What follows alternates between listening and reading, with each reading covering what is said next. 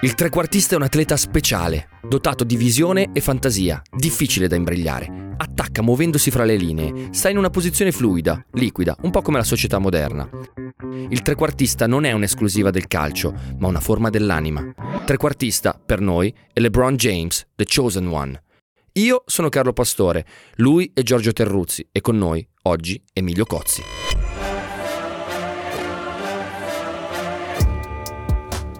È l'8 luglio del 2010, un giovedì. ESPN accende le telecamere alle 21 in punto. E sebbene tu sia sul parquet, stasera non devi giocare e infatti sei nervoso. È strano molto, perché in fondo sei abituato alla luce dei riflettori da quando eri poco più che un bambino. Da quando a vederti giocare alle scuole superiori poteva capitare passasse Kobe Bryant, oppure addirittura lui, il tuo idolo, Sua Altezza il 23, Michael Jordan. Sempre fosse dalle parti di Akron, dove giocavi allora, cioè uno sputo da dove hai giocato fino a poche settimane fa. Cioè? Cioè con i Cavaliers di Cleveland, una città che da più di 50 anni in nessuno sport professionistico è capace di vincere qualcosa. La peggior maledizione sportiva di tutti gli Stati Uniti, dice il New York Times. A proposito di giocare, stasera di gioco però devi solo parlare. Meglio è di dove deciderai di andare a giocare e finalmente lo dici. Mentre il mondo ti guarda, mentre ti guardano più spettatori di quanti abbiano seguito le ultime finals fra i Boston Celtics e i Los Angeles Lakers, comunichi al pianeta che porterai i tuoi talenti a South Beach, per la precisione a Miami. Apriti cielo. The answer to the question everybody wants to know. LeBron, what's your decision?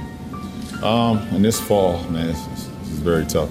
Um, in this fall, I'm going to take my talents to South Beach and um, join the Miami Heat. La prima a insorgere è casa tua, Cleveland, la città che in te ha riversato gli unici sogni di gloria che il destino le ha concesso da mezzo secolo a questa parte. La città in cui tutti, nessuno escluso, si sono detti fino a pochi minuti fa tuoi testimoni, nemmeno fossi il messia. Per Cleveland è troppo. I tifosi, i cittadini, tutto l'Ohio prende a bruciare le tue magliette, i tuoi poster in giro per le strade. Come Lucifero eri l'angelo più bello del paradiso e adesso sei il demonio. Come Lucifero meriti l'inferno. Ma diciamo la verità, tu l'inferno lo conosci a memoria perché ci sei cresciuto dentro. Eppure, anche mentre Cleveland brucia dei tuoi poster e delle tue magliette, anche mentre l'inferno ti si accende attorno e diventi l'atleta più odiato del pianeta, una cosa la sai. Di quel pianeta sei e rimani il re, The King, il migliore cestista sulla Terra, qualcuno dice la più grande macchina da sport mai esistita. Perché tu sei il prescelto, The Chosen One, tu sei LeBron James. Ciao Giorgio. Buongiorno. E benvenuto ad Emilio, Emilio Cozzi. Ciao Carlo, ciao Giorgio. Partiamo dai 2,06 m di prodigio. LeBron, perché va detto così un po' all'americana, LeBron, aperto, Le- LeBron James. Eh, partiamo dal suo palmarès, così per capire un attimo il fenomeno che abbiamo in mano. Stiamo parlando di un tizio che ha vinto quattro anelli NBA con squadre diverse, peraltro. Quattro volte eh, MVP delle finals, quattro volte MVP della regular season, 17 volte uno star, tre medaglie alle Olimpiadi, di cui una di bronzo e due d'oro. Direi insomma, nonché terzo marcatore della storia eh, NBA eh, tra, i più, tra, i più, prolifici. E la cosa pazzesca è che LeBron James ha perso tantissimo, tantissimo. nella sua vita. Ha perso più di quanto abbia vinto in realtà. Se Eh, tu sì. guardi le finali, lui ha giocato 10 finali eh, e ne ha vinte solo 4, quindi ne ha perse più di quelle che ha vinto. È interessante a livello lessicale, Giorgio, quando si parla di NBA.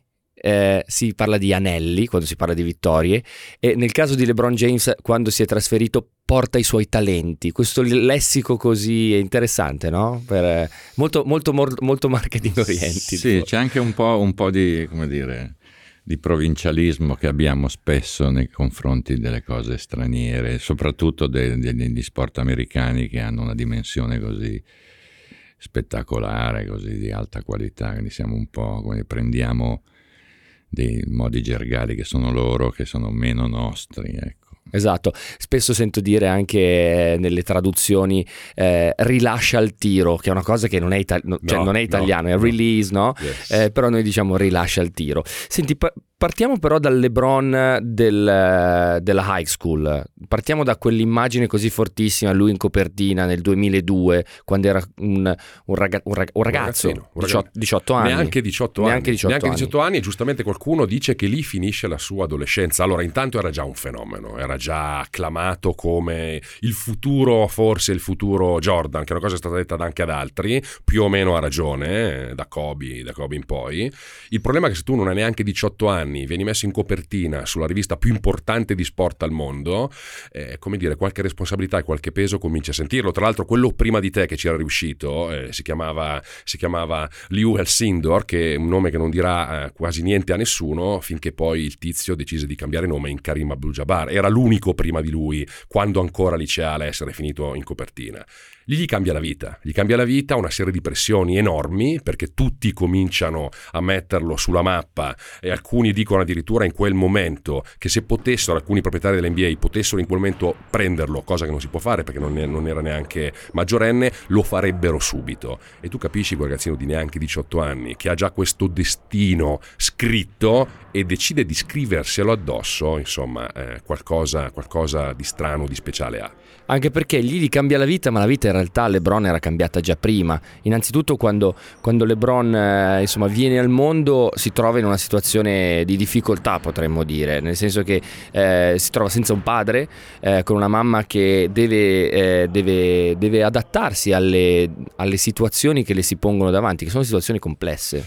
Allora, intanto nasce ad Akron, che non, Ohio. È, esatto, che non è proprio un posto in cui ti augureresti di nascere. Ma io me lo immagino come un posto di, diciamo, grande working class e anche grandi frecchettoni, entrambe le cose. Più la prima e soprattutto eh, se nasci afroamericano con la pelle scura, come dicono loro, e devi guardarti dalla polizia, questo è un insegnamento che la mamma Gloria dà anche al piccolo LeBron, vuol dire che ha una vita con un certo tipo di caratteristiche. LeBron nasce a dicembre del 1984 da una mamma, Gloria, che ha 16 anni. Papà sconosciuto, si scoprirà anni dopo chi, chi, chi sia, cosa che a LeBron non, non, interessò mai fino in fondo. Gli ha fatto un tweet dopo un titolo eh, dicendogli se sono quello che sono diventato è grazie anche a te e non so neanche chi tu sia sostanzialmente.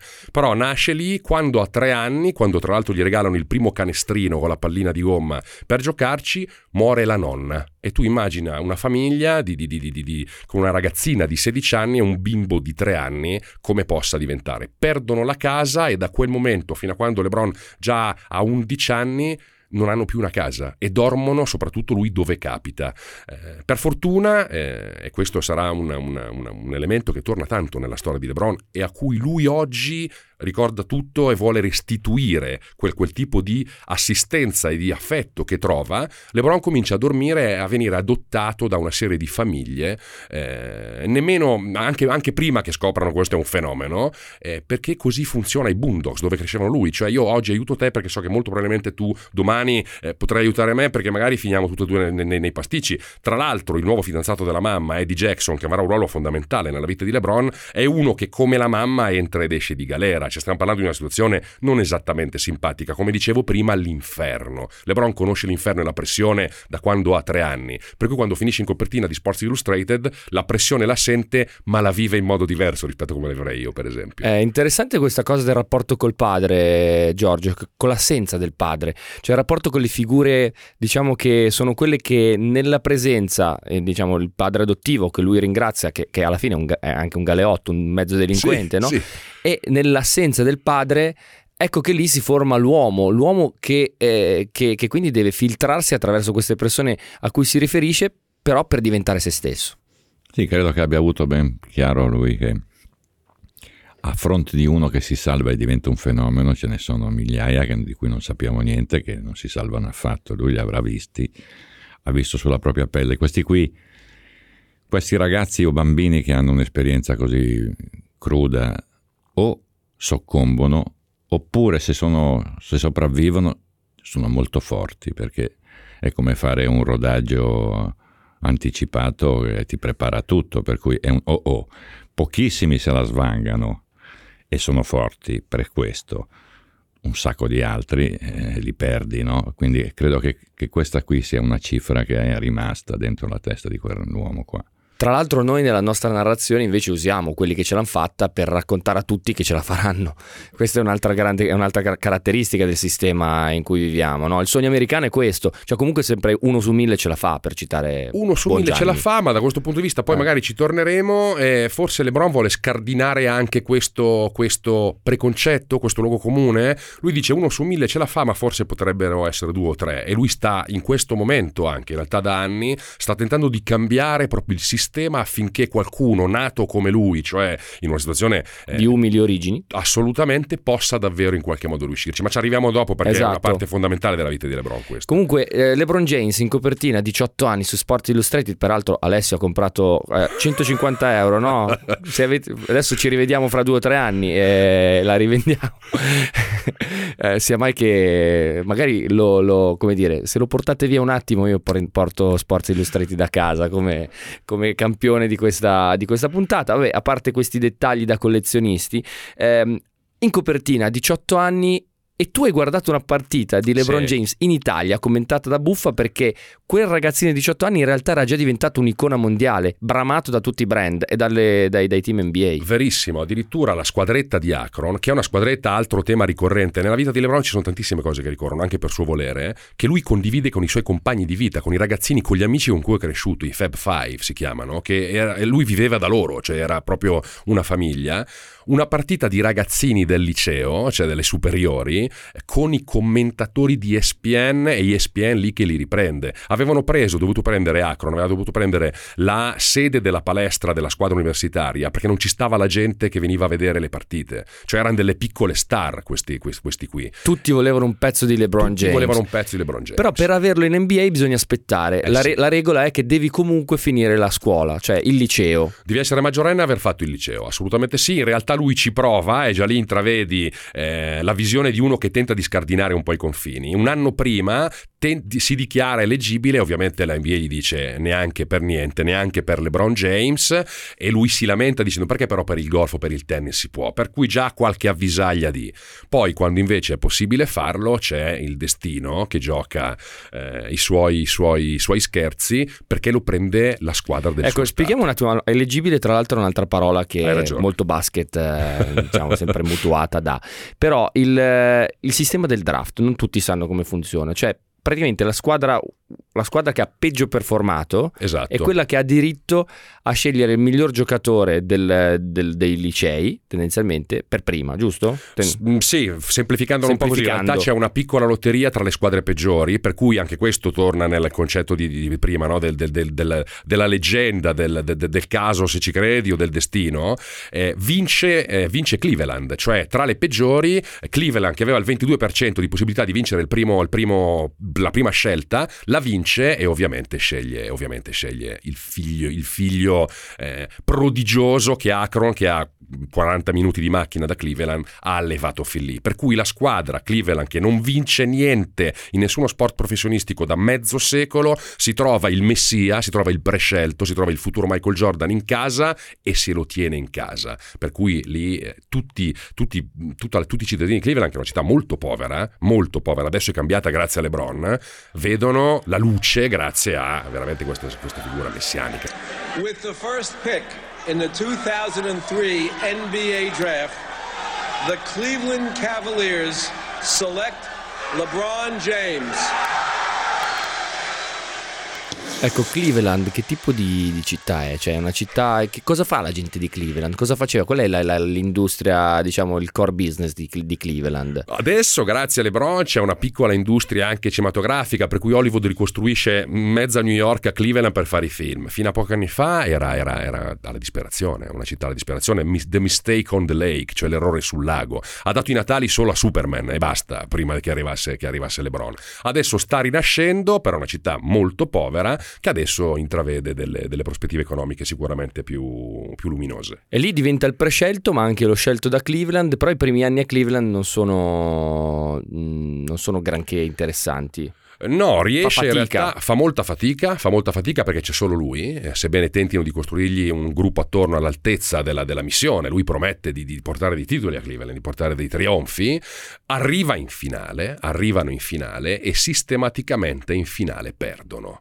Eh, lui fa sette anni a Cleveland, rinnovando il contratto dopo, dopo, dopo i primi anni del, di, di, di durata, lo rinnova credendoci e dopo sette anni, e qui torniamo all'inizio, torniamo alle decisioni, Decision invece capisce che lì non può vincere titoli, lui è diventato il perdente più forte della NBA e nella NBA se non vinci un titolo, Michael Jordan lo sa bene, non vali niente, anche se sei il numero uno vali zero e a quel punto lì lui appunto eh, fa la decision, cioè Ecco, se ne va da Cleveland. La Decision è stato un, un evento broadcast. Noi spesso ne parliamo al trequartista di come in realtà la narrazione dello sport, cioè il mezzo in cui viene, eh, viene raccontata quella scena oppure no, cambia anche eh, diciamo la, eh, eh, la storicizzazione del- del- del- dell'atleta stesso. Per esempio, quante volte l'abbiamo detto, Giorgio, la morte di Senna in diretta. Eh, sarebbe stata uguale se non fosse stata così live, se non l'avessimo vista assieme a lui, sarebbe stata probabilmente diversa. Per non parlare del- di, di Alberto Tomba, per dire, non, non è ancora un trequartista, forse lo faremo, chi lo sa. Però Alberto Tomba è, è diventato un mito perché lo vedevamo in diretta a qualsiasi ora del giorno, cioè perché c'era Sanremo che si interrompeva per farci vedere le sue discese. Sì, qui c'è un, c'è un ingrediente in più, cioè un conto è un accadimento o una gara, c'è un campione, un protagonista che viene fuori per un elemento connesso al fare, qui c'è una regia, c'è una decisione, c'è un, è un evento creato, non è la stessa cosa, cioè qui c'è qualcosa che è più votata la comunicazione rispetto all'agire atletico che comunque può avere più o meno fortuna mediatica. Qui c'è una cosa più diversa, cioè c'è una volontà di porsi in una posizione dominante rispetto al proprio destino e comunicarla ufficialmente è una cosa extra partita, è un'altra- un altro paio di maniche, no? È una conferenza stampa chiamata per...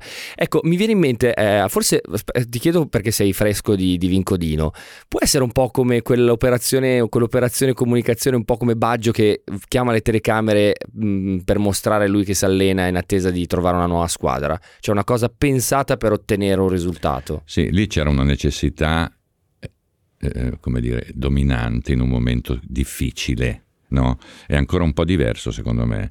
Cioè, c'è, una, c'è una consapevolezza della- del potere che hanno i media per darti una mano, per come dire, trasferire al mondo un- una necessità. Qui c'è una cosa un po' più importante secondo me, c'è una padronanza, una consapevolezza della propria importanza e quindi un- un- dire, una visione più larga rispetto all'importanza e alle conseguenze che la tua decisione possono avere. Certo, quindi Baggio prende, diciamo, da una posizione di debolezza crea empatia, LeBron invece arroganza, antipatia. L'esatto contrario, esattamente. Come diceva Giorgio, che ha centrato il punto perfettamente, quando LeBron decide di, a me, di, di pubblicare la decision, eh, è il, il numero uno nella NBA, sebbene non abbia mai vinto nulla. Fa uno spettacolo che ancora oggi è il più visto di ESPN, sebbene in quel momento lui si trasformi nella persona più odiata, nell'atleta più, più- nell'atleta più odiato del mondo, perché ha tradito la sua gente, che Certo. brucia il suo popolo, che brucia le magliette per lui. Ma in quel momento lui dice una cosa molto precisa e poi la, la renderà esplicita negli anni successivi. In quel momento lui sta dicendo agli atleti, alle superstar, voi avete un potere e siete diventati delle piattaforme. Usate questo potere, se potete, se volete, per scardinare un sistema che potrebbe essere migliorato. E lui fa esattamente quello. Lui in quel momento espone il suo potere, se vuoi con arroganza, ma con un disegno molto preciso, a costo come sempre di rimetterci le penne. Quindi diventa immediatamente il più antipatico. Addirittura Dan Gilbert dei Cleveland Cavaliers gli fa un anatema, cioè lo maledice dicendo tu sei uno schifo, noi vinceremo più un, un titolo prima di te, cosa che puntualmente Non non, succede perché Cleveland torna a essere l'abisso eh, di cui sopra e in realtà eh, in quel momento lui gioca il tutto per tutto perché sa che il suo potere è un potere che qualcun altro può gestire come sta facendo lui, cioè per andare oltre il gioco e quella cosa lì è il nuovo LeBron James. a costo di eh, vedere le proprie maglie bruciate in piazza e anche a costo di scatenare purtroppo qualche effetto collaterale come i due suicidi, ci sono stati due suicidi. stati pare di sì, pare di sì. Ecco, perché poi nelle città dove lo sport è così, nelle città anche povere, dove lo sport è così importante, l'identificazione con la propria squadra e con i campioni è anche un valore diverso. ma anche perché lui era stato da Cleveland coccolato fino in fondo, inta- intanto che quando decidono di chiamarlo alle, alle Olimpiadi del 2008 non lo vogliono chiamare perché sanno che lui è viziatissimo. Lui a Cleveland col suo entourage, Maverick Carter, c'è un suo amico eh, de- de- del liceo che oggi gli, ges- gli gestisce tutto, decidono loro tutto, decidono i giocatori, decidono quanti minuti gioca questo o quest'altro. Quando lo chiamano alle Olimpiadi con altre star, eh, dicono questo qua è scomodo, non lo vogliamo e in realtà poi va alle Olimpiadi e impara da, l'umiltà da un altro, che si chiama Kobe Bryant, che alle 5 del mattino si allena e lì, e lì cambia tutto. Per cui c'è quell'arroganza, se vuoi, che però lui usa, lui ha una strategia più profonda, capito? E Cleveland lì però dice no, questo è arrogante, tenetevelo voi, non lo vogliamo mai più sentire. Dopo 50 anni che non vinciamo niente, arriva uno che forse ci fa vincere e adesso ci dice che se ne va. Ecco, No. questa è una- cosa interessante, no? Perché noi da appassionati di sport amiamo leggere le storie che ci raccontano dei- delle bandiere. Forse invece questo ragazzo, se fosse rimasto a Cleveland, non avrebbe non solo mai vinto niente, ma non avrebbe neanche imparato dagli altri grandi che ha potuto incontrare, specialmente a Miami dove è andato perché c'era quel terzetto fantastico. E forse, no, mi viene in mente, faccio un esempio, la butto lì nel- che non c'entra niente nel calcio, Totti. Ecco, se fosse andato magari, no, avrebbe... Al Real Madrid, No, magari avrebbe, no, non lo so, lo dico, eh, forse Doveva andare, doveva andare al Milan. eh. Doveva andare al Milan, Sì, invece. credo che fosse già fatta a suo tempo, ma proprio per, quest- per questioni di ordine pubblico in qualche modo Eh. non, non venne... Però qui un- secondo me c'è una cosa più importante, secondo me. Cioè, l'immagine di quest'uomo qui è l'immagine di una persona che ha una percezione molto costante e articolata della propria strategia. E qui c'è uno scenario più importante di qualunque squadra, cioè c'è l'America che non risolve, non, non ha ancora risolto il problema razziale. E su questo fronte lui è, secondo me è come se avesse capito abbastanza in fretta quanto avrebbe dovuto o potuto e dovuto fare uno come lui. E quindi questa cosa ha una priorità secondo me. Ne- è, un- è una cifra che leggendo la storia di quest'uomo qui torna a galla sempre no? è come se il, il- il problema principale, il, il tema chiave, fosse più importante di Cleveland, la maglia, la- le magliette bruciate. C'era un altro- un'altra priorità, cioè il fatto che attraverso la propria fortuna atletica lui aveva in mente di poter fare di più, meglio, e quindi il fatto che scegliesse una squadra che avrebbe potuto dargli una vittoria, come poi è successo, significa, secondo me, come c'è una sorta di sottotraccia, star dietro a una strategia che è più rilevante di quella semplicemente di, di bandiera sportiva. Che poi è il professionismo, anche volendo. Sì, È anche la rivendicazione di poter, il diritto a essere professionisti, sì, a migliorarsi. sì, ma, da- ma con, un- con una destinazione delle proprie fortune Certo. altrove, non, non semplicemente più larga, sociale, sì. forse anche di identità. E questo è un tema decisivo perché poi LeBron negli anni ha, ha sempre rappresentato per, per la causa. Eh, sono molteplici le sue attività connesse, no? Cioè quante cose Ma ha fatto LeBron avete, per gli avete- altri. Avete colto due punti secondo me fondamentali, cioè come diceva Giorgio, qui c'è una strategia che va oltre quello che tu puoi fare nel gioco, sebbene parta da quello che tu puoi fare nel gioco, cioè noi stiamo parlando di un colosso, come dicevi tu all'inizio Carlo, di 206 cm per 113 kg di muscoli tirati come una pantera, LeBron James spende, mh, è stimato, un milione e mezzo di dollari l'anno per tenersi in forma. Perché si tiene in forma? Perché grazie a quel tempio che lui preserva come tale, può fare altro, può avere una responsabilità sociale che lui sente tantissimo. Lui ha tatuato su- su- sulle costole famiglia e lealtà, mica a caso, questo qua è uno che se le scrive addosso le cose. E se ti scrive addosso una cosa, conviene che tu la mantenga perché è lì visibile e rimane lì, capito? E lui porta questo tempio in realtà da altre parti, cioè tenta, oggi, oggi l'ha detto, eh, recentemente l'ha detto, dice quello che faccio, che, fo- che ho fatto io in campo, più o meno grande, non rimarrà, di me rimarranno altre cose. Io voglio che la mia memoria sia per quello che sto facendo fuori dal campo, non in campo. Non è mica secondaria sta roba. E lui è in attività, attenzione, non è che l'ha detto a fine carriera, l'ha detto mentre ha vinto un titolo l'anno scorso, insomma nel 2020. Eh. Questo è molto interessante perché poi eh, fornisce anche un, un quadro più largo, cioè la, la nostra società oggi ha bisogno di eh, questi giocatori qui, gente che esca appunto dalle linee del campo. È completamente diverso un LeBron James appunto da appunto un Cristiano Ronaldo che invece è il, il- il tempio per il tempio, diciamo, il, il corpo per il corpo, diciamo, ma anche da un Lewis Hamilton che invece è eh, il, il corpo per i social, quali mi viene da dire, no? Ecco, sono due cose completamente diverse. Sì, eh, cioè qui quest- questa sto- la storia di quest'uomo qua è abbastanza emblematica perché è una storia politica alla fine. Cioè, Esatto. Cioè, mm, mm, la carriera di, di- di LeBron James è assimilabile a quella di alcuni altri grandi atleti. La vita di LeBron James presa in, per intero non è tanto assimilabile a quella degli altri, perché qui abbiamo una persona che è autenticamente, autenticamente, economicamente, finanziariamente impegnata un, su un fronte che è quello della, come dire, che è politico, sì. cioè che è quello di, una, di, un cambiamento della società, con la consapevolezza, peraltro, che se non lo fa lui o gente come lui non succede niente, perché qui il problema è un po' questo, no? è, è, lo capiamo anche noi in Italia paradossalmente in questi tempi così come dire, un po' cupi, no? Cioè ci sono de, de, delle, dire, dei contraccolpi razzi, razzisti o, o de, delle intolleranze che segnalano un'arretratezza che non scompare, no? Figurati un nero là, No? In, un come, in un tempo come questo dove addirittura hai dei, dire, dei, delle retromarce rispetto a delle evoluzioni attese. Per cui quello che lui sta facendo dal punto di vista globale, cioè da una parte in campo, ma abbinato tutto questo a quello che fa fuori dal campo, lo rende un caso abbastanza unico. Paradossalmente che segni 20 o 27 punti frega relativamente, come dice lui, frega di più, e non è caso dice voglio essere ricordato per questo, no? frega di più se costruisce 100 appartamenti, una, una, casa popolare, fa una fondazione che assiste migliaia di bambini. È la stessa cosa di Senna, no? milioni di opportunità, milioni di bambini che non avrebbero avuto un'opportunità alla quale dargli una chance, una chance.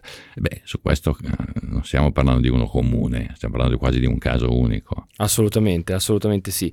Ecco, eh, a proposito di opportunità, lui impara a vincere per tornare sul campo a Miami, eh, vince due, due anelli e poi ecco che c'è un'altra decision, questa volta è diversa, c'è sempre uno show, perché c'è quella super serata no? col palazzetto sì, pieno, quanti, sì, 30.000 sì. persone, non so quante pieno fossero. Zeppo. Pieno zeppo. E lui che dice una cosa molto semplice: Cleveland, I'm back. I'm back, esattamente, esattamente. Torna sulla copertina. Ma lì si doveva pulire la, no, si doveva pulire la coscienza o No, no doveva, è... fare, doveva, fare, una cosa più precisa, più grossa, più precisa che è quella che disegno. dà il titolo alle sue attività adesso sociali. I promise, doveva mantenere una promessa. Lui aveva promesso alla, al popolo, a Cleveland, a uno stato intero, all'Ohio, che avrebbe vinto un anello ed è tornato per mantenere la promessa. Eh, tanto che I promise oggi è il nome di tantissime attività sociali che lui fa. C'è eh, il nuovo libro dedicato a lui di Davide Chinellato, leggetelo perché è meraviglioso e racconta molto bene questa cosa. Lui vuole mantenere la parola parola, vuole mantenere le promesse e torna Cleveland. Attenzione, quando torna Cleveland, Cleveland non è affatto pronta per il titolo. Tanto che lui lì usa il suo potere ancora e dice io non faccio contratti come si fa nell'NBA a lunga scadenza. Io ogni anno alla fine dell'anno decido se sto o no, in modo tale che la proprietà debba mettergli per forza giocatori forti per vincere subito. E poi vince. E, e, poi, poi vince. vince. E, quindi vince. mantiene la promessa. Ci prova un'altra volta, ma poi perde all'ultimo. Sì, no? sì, eh. sì, sì, sì, Quindi sì, sarebbe sì. stato una favolosa doppietta, ma che invece non si realizza perché basta così, insomma. Però dopo che hai vinto, dopo, cioè, dopo mezzo secolo porti una squadra a vincere. Tra l'altro la vittoria eh, del 2016 è, è storica per tanti motivi. Primo perché non arrivava a Cleveland mai. Secondo perché è la prima volta nella storia che una squadra recupera in finale da un 3 a 1, mai successo. Loro stanno perdendo 3 a 1, si fanno male le superstar e lui praticamente non da solo perché poi altri, le altre star fanno delle grandi azioni, c'è un'azione famosissima, eh, The Block, The Shot eccetera eccetera e vincono a gara 7 contro la squadra che ha il record storico più importante della NBA e loro vincono gara 7, cioè veramente Davide contro Golia e lì diventa, lui lì in quel momento diventa consacrato, cioè potrebbe fare qualsiasi cosa adesso e Cleveland e l'Ohio lo amerebbero comunque. Diventa il monumento di se stesso. Cleveland! This is for you! Oh! A proposito di visioni, se tu fossi il regista di un uh, film su LeBron James, quale sarebbe il magic moment con cui iniziare o il momento più iconico che scegli per descrivere questo personaggio pazzesco. Beh, lui ha un rito eh, di cui, come dire, non mi sono accorto solo io. Lui prima di ogni partita spalanca le braccia e ha due spalle che sembrano veramente una, una porta, sembra porta romana a Milano. apre, apre, le braccia e lancia il borotalco, quello in cui si asciugano le mani per, per avere più presa, e rimane un secondo con, con, le braccia aperte, quasi un gesto messianico, capito? Eh?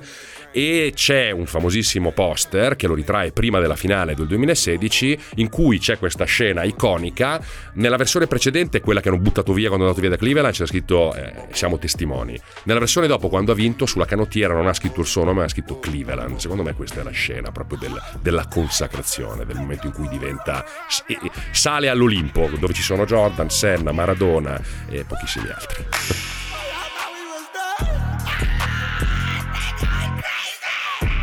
Ain't no label on me, y'all can never hold me. Uh, came from nothing, homie, I don't live for money. Huh. I was down and hungry, that looked at me funny. Huh. Ah, è come l'immagine di Ronaldo sul Corcovado, no?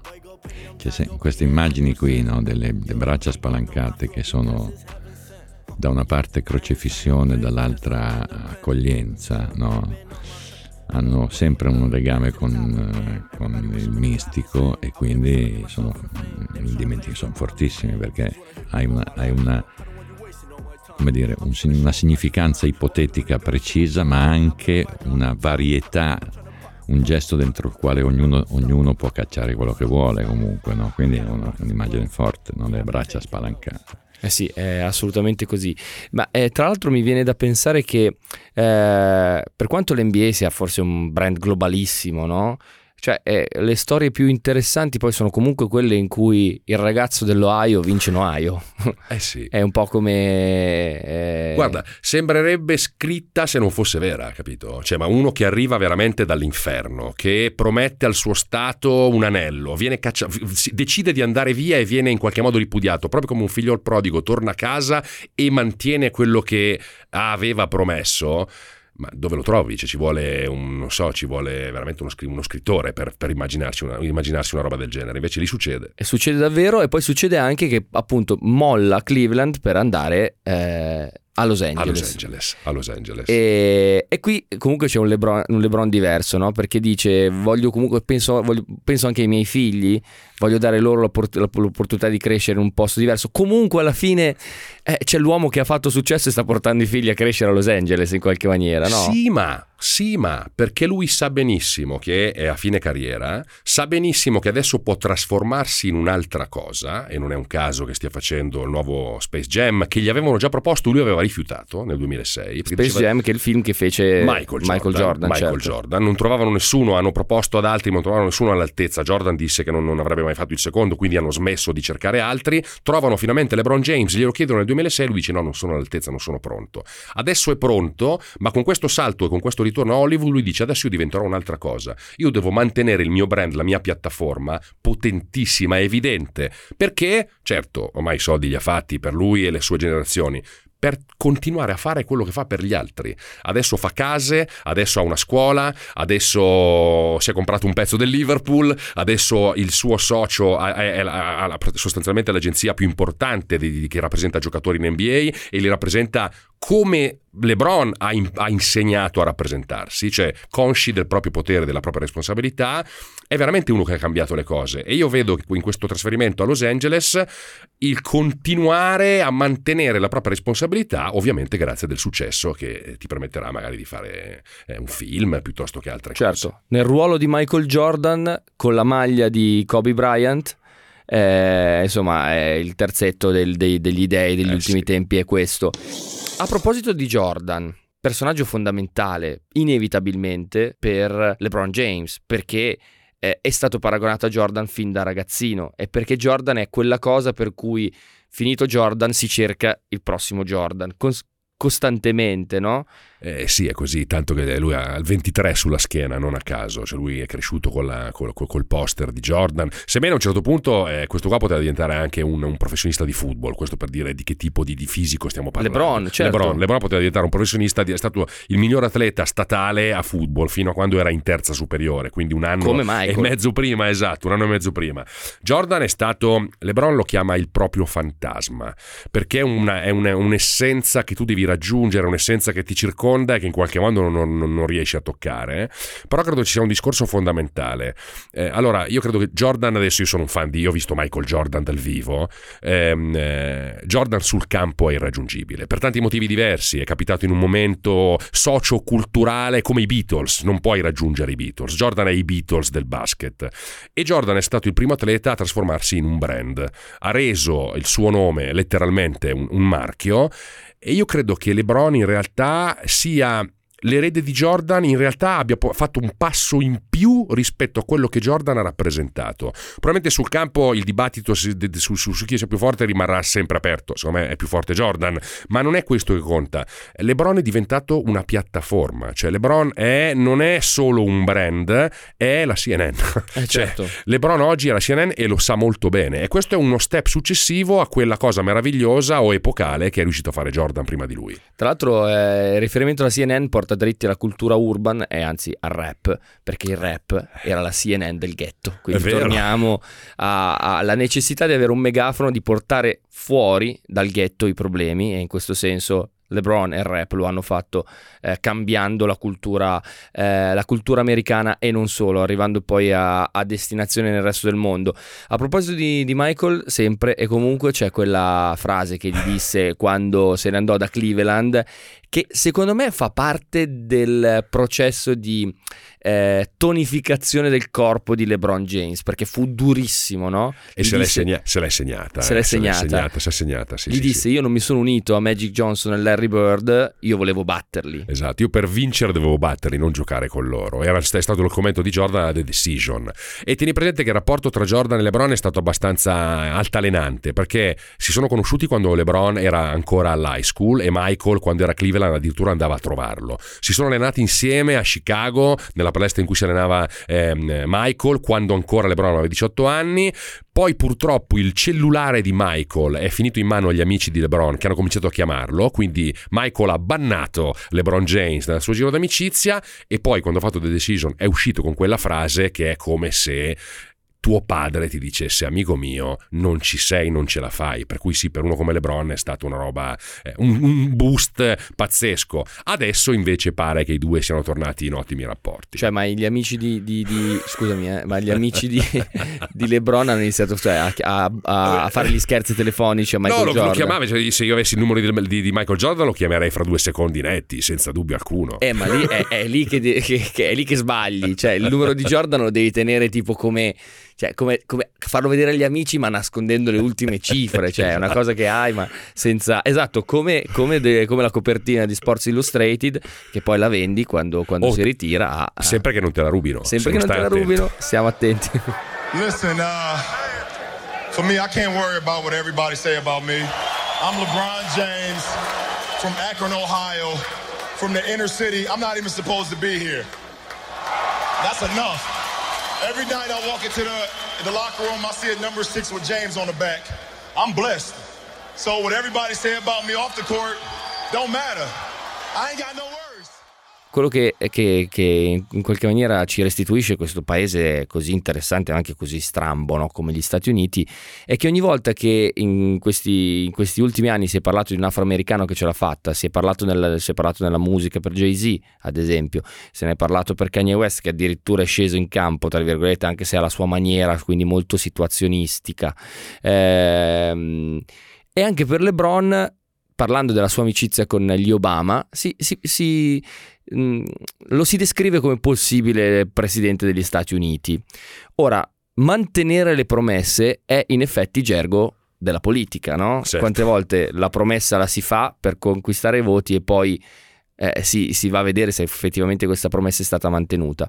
Può effettivamente diventare presidente degli Stati Uniti e soprattutto per quanto sia un, un uomo assolutamente enorme, è in grado di fare quella cosa lì o siamo sempre dentro quel meccanismo un po' cinematografico degli Stati Uniti? Allora, lui su qua è abbastanza preciso, mm, chissà se è arrogante. Quando lui si sbilanciò a favore del Black Lives Matter o anche prima, addirittura venne attaccato. Ibrahimovic lo, lo attaccò dicendo gli atleti devono occuparsi di sport, non faccia il politico LeBron. Che era il pensiero di Jordan, di Michael Jordan. C'è stata anche la grande polemica quando disse che anche i repubblicani comprano le sneaker. E Lebron ha risposto, intanto Ibrahimovic si era espresso contro il razzismo in Svezia qualche anno fa, per cui che stia tranquillo, ma io prima di parlare mi informo, ha detto ho un cervello allenato, cioè non parla mai a caso, sa benissimo cosa rappresenta, sa benissimo a quanta gente parla, sa benissimo che esponendosi troverà milioni di persone che lo criticano e lo fa lo stesso. Quindi io non escludo, lui l'ha escluso, gli hanno chiesto vuoi diventare presidente degli Stati Uniti? Ha detto no, non mi interessa assolutamente, adesso probabilmente, ma io non escludo che questo qui prima o poi o glielo chiederanno o, lo, o lo, farà lui, perché come dici tu, questo quando ha bisogno di un, di un parere eh, politico, quando l'NBA si è fermata per il Black Lives Matter l'anno scorso, lui non sapeva bene che gesto fare in campo e ha chiamato al telefono Obama, insomma non è che proprio sia una cosa... Tanto Obama bravino, no? Cioè alla fine qualche canestro lo mette anche lui. Sai sempre questo il presidente eh, charmant che, esatto, che, che lui, lui, adora, lui, per, per, lui eh. Obama è una figura come Michael Jordan, sono i suoi due pilastri, però Obama è la figura di quello che si è speso per gli altri, poi più o meno d'accordo sul suo politico, questo è un altro discorso, però per LeBron Obama adesso è un riferimento come lo è stato Jordan in campo. Hey, you can if you want. Uh, it's your world, man. Uh, I mean, on, on behalf of you know, myself and, and my teammates, we just want to thank you uh, for allowing us to be, I mean, in the White House. I mean, we're in the White House. we kids from Chicago and Dallas, Texas, and Michigan and Ohio and South Dakota. and we're in the White House right now. This is like, hey, Mama, I made it.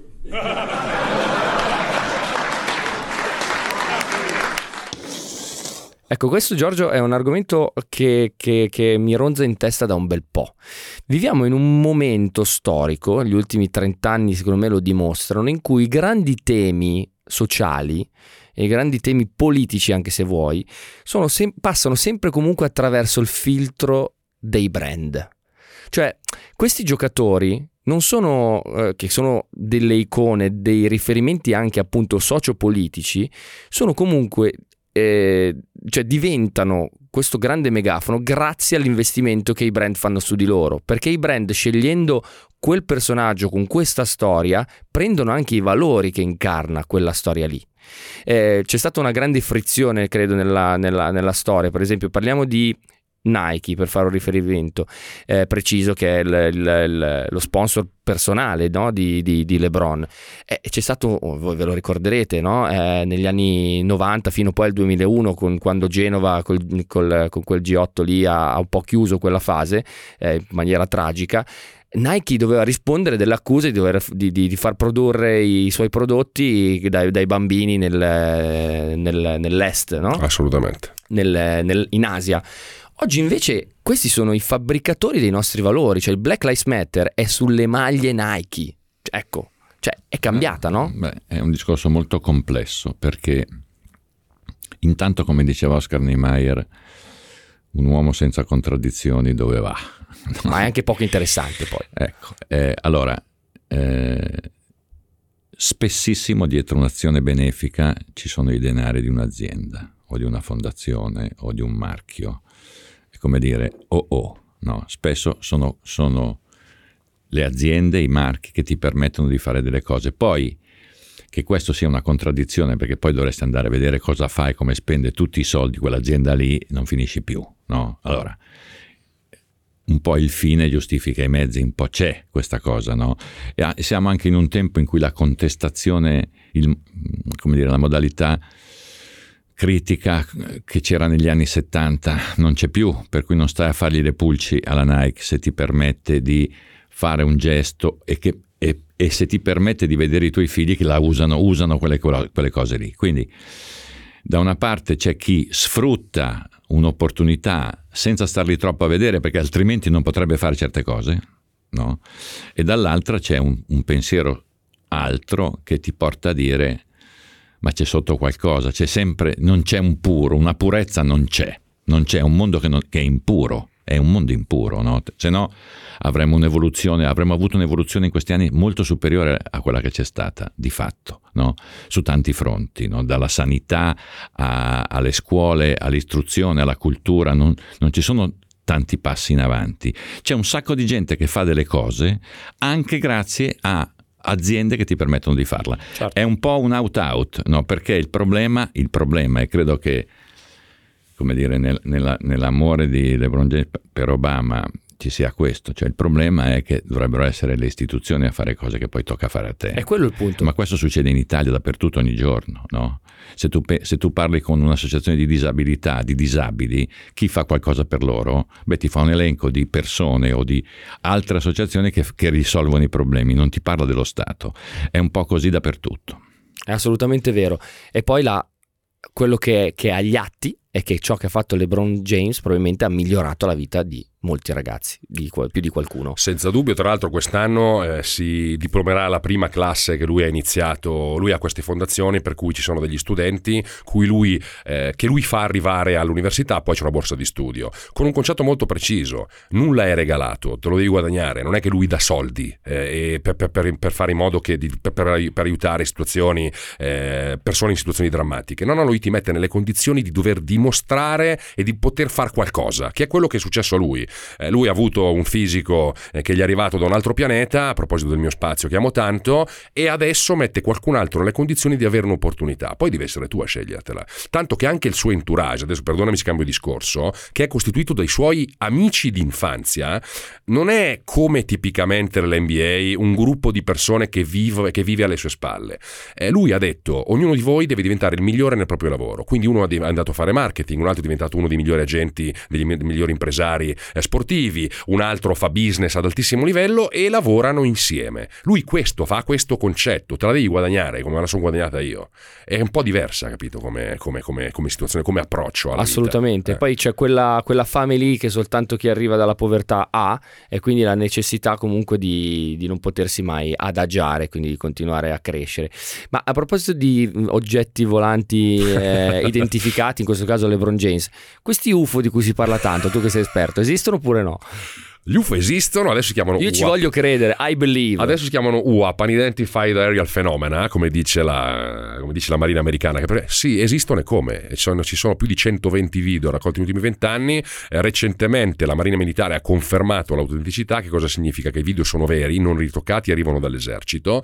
Dire che siano capatine marziane invece è un po' un'altra cosa. Tanto che da poco eh, c'è stato un rapporto presentato al congresso e hanno detto sono tutti veri, non riusciamo a spiegare come si muovono e perché perché si muovano così, eh, però non abbiamo prove certe del fatto che siano di natura extraplanetaria.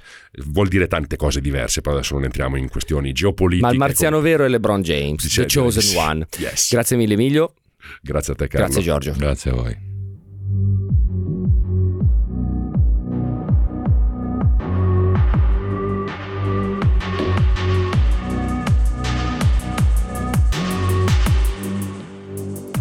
Un colosso. Il termine pare scontato a prima vista, dato il fisico, la forza atletica, il talento, ingredienti da sport. Non solo, non basta.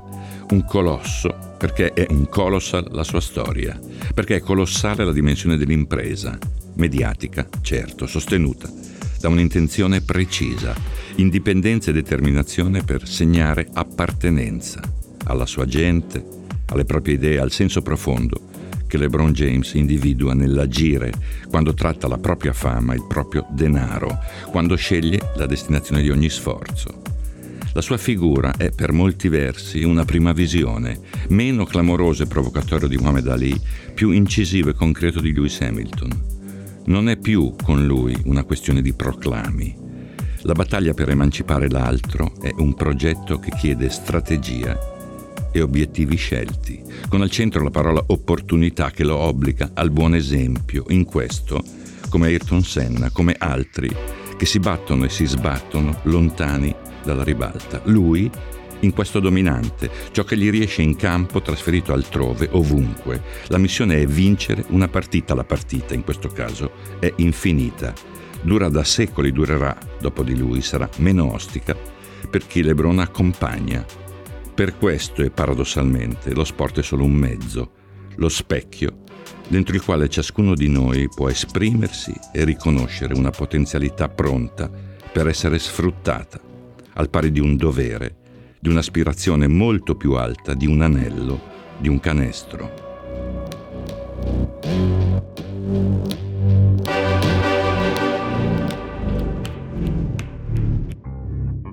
Continuate a seguirci Iscrivetevi al podcast sul sito iltrequartista.com, ascoltateci su Apple Podcast, Spotify, Google Podcast e lasciate le vostre recensioni. Seguiteci sui nostri canali Facebook, Twitter e Telegram e se volete partecipare attivamente alla realizzazione del podcast iscrivetevi al gruppo Telegram. Avete sentito Carlo Pastore e Giorgio Terruzzi. Il trequartista è un progetto 731 Lab da un'idea di Alessio Albano.